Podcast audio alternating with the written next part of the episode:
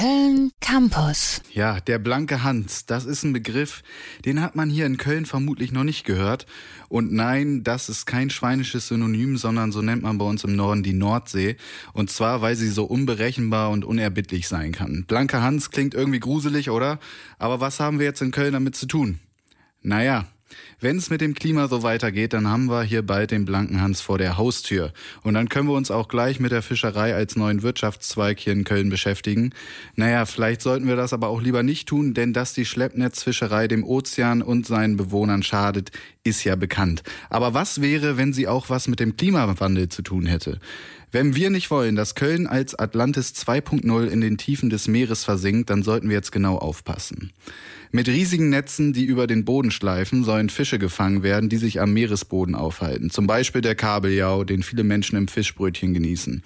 Dabei gibt es allerhand Beifang, zum Beispiel Seesterne, Krebse und Schnecken. Und obwohl diese Tiere nicht im Interesse der Fischerei stehen, endet es für diese Meeresbewohner meist tödlich. Doch nicht nur das, die Netze, die über den Boden flügen, hinterlassen einen Pfad der Verwüstung.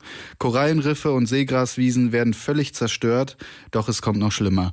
Im Meeresboden ist eine Menge Kohlenstoff gespeichert. Dadurch, dass die Schleppnetze den Meeresboden stark durcheinanderwirbeln, lösen sich diese Kohlenstoffe und werden teilweise in schädliches Kohlendioxid, also CO2, umgewandelt.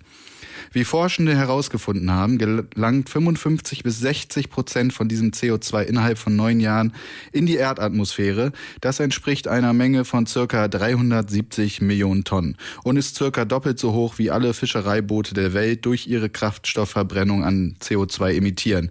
Tja, und circa genauso hoch wie der CO2-Ausstoß durch den weltweiten Luftverkehr. Aber was passiert mit den anderen 40 bis 45 Prozent, die im Meer bleiben? Auch sie richten einen erheblichen Schaden an. Das verbleibende Kohlendioxid führt zu, einem, zu einer lokalen Versauerung mit großer Gefährdung für Tier- und Pflanzenwelt. Das Auskratzen des Meeresbodens führt zu irreparablen Schäden für Klima, Tierwelt und unsere Gesellschaft. Besonders groß sind die Schäden durch die Schleppnetze durch die Schleppnetzfischerei, sorry, in Nord- und Ostsee. Ja, Wahnsinn. Normalerweise bringe ich tatsächlich Autos und Flugzeuge in Verbindung mit CO2. Über Fischerei habe ich in dem Zusammenhang tatsächlich noch nicht nachgedacht. Jetzt fühle ich mich wahrscheinlich schlecht, wenn ich das nächste Mal in Bremerhaven in ein Fischbrötchen beiße. www.kölncampus.com www